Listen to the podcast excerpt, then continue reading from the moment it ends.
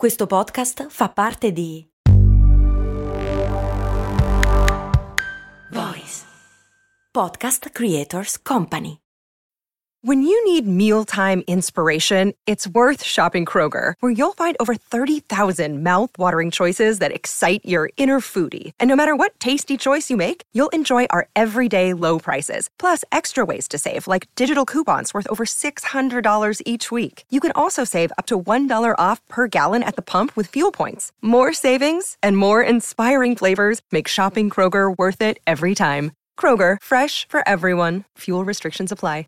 Il patron Freakering mi chiede perché il materiale delle cabine elettriche fa prudere le mani. E ok, ci ho messo un po' a capire che cosa intendeva. Ma una volta che ci sono arrivato la risposta è abbastanza semplice. Molto più complicato invece sarà trovare un titolo per la puntata, però vabbè, adesso ci arrivo. Comunque...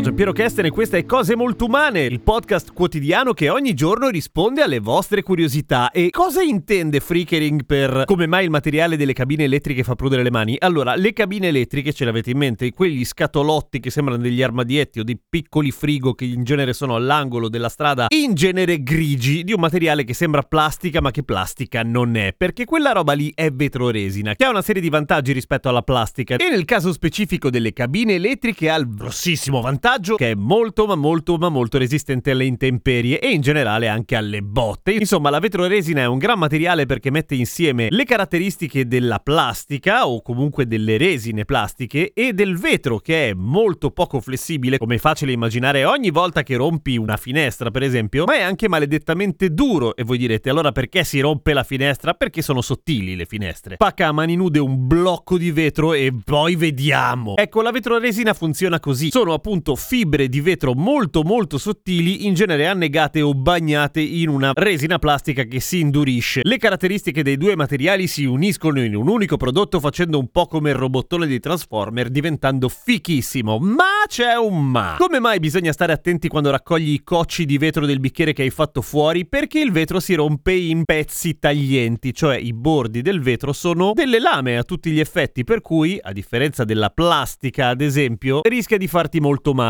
La stessa cosa succede anche a livello microscopico, cioè quando le fibre di vetro incredibilmente sottili, tipo capelli o anche meno, si rompono, diventano delle microscopiche spade pronte a ucciderti e a cercare il tuo sangue. Questo è il motivo per cui quando si lavora con la vetroresina, per esempio pannellando di isolante una casa oppure semplicemente facendo dei buoni lavori di carrozzeria o cose di questo tipo, bisogna stare attenti e mettere i guanti e le protezioni degli occhi e quelle cose lì. Non perché ti prendi le malattie, ma perché quelle fibre ti si infilano nella pelle. Ecco, la vetroresina che rimane esposta tanto tanto tempo all'intemperie o che è stata ormai abbandonata dalla vernice che la ricopriva oppure si è semplicemente deteriorata la resina che la ricopriva, inizia a lasciare scoperte le fibre di vetro che appunto volano nell'aere o comunque ti si attaccano alla pelle se le tocchi e sono tutti gli effetti delle piccolissime schegge che si infilano nella pelle, non fanno sanguinare nella maggior parte dei casi, non si vedono neanche, sono a parte che sono trasparenti, sono molto piccole, prudono tantissimo, quello sì. Ho questo ricordo di quando ero bambino di un amico di famiglia che aveva recuperato delle grosse vasche di vetroresina che non erano vasche in realtà, erano delle protezioni per grosse antenne paraboliche. Le aveva recuperate in un cantiere, se le era fatte regalare, le aveva riempite d'acqua e aveva detto "Oh, piscina per bambini!" E i bambini avevano fatto il bagno ed erano usciti tutti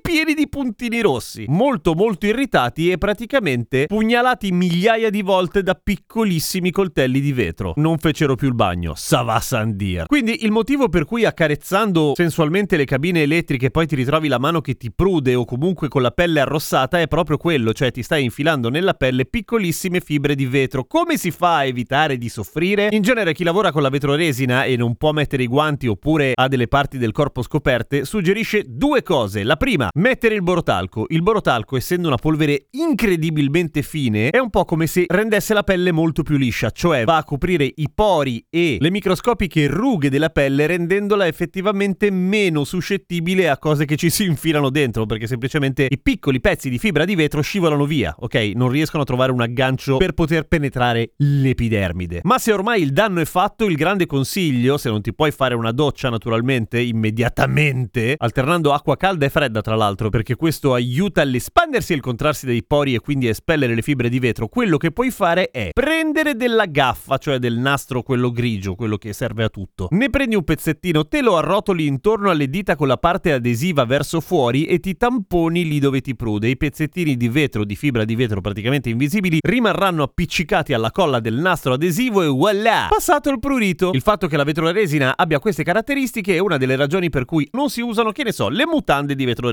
perché sarebbe molto ma molto ma molto scomodo. A domani con cose molto umane e non accarezzate le cabine elettriche. O se lo volete fare almeno assicuratevi prima di avere il loro consenso.